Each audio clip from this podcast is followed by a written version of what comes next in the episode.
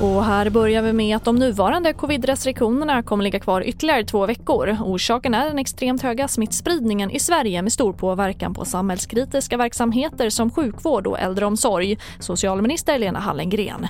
Folkhälsomyndigheten bedömer att nuvarande åtgärder lägger en broms på spridningen.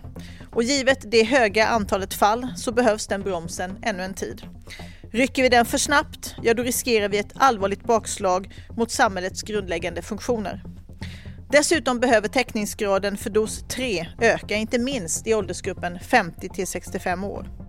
Och med på presskonferensen idag var även Folkhälsomyndighetens generaldirektör Karin Tegmark Wisell och meddelade att om läget stabiliseras och vaccinationerna fortgår kommer merparten av restriktionerna kunna börja avvecklas den 9 februari. Och mer från presskonferensen kan du se på tv4.se.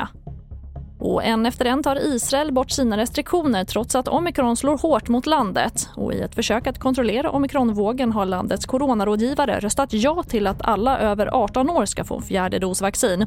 Men läkarna är oroliga att myndigheterna släpper på restriktionerna alldeles för tidigt.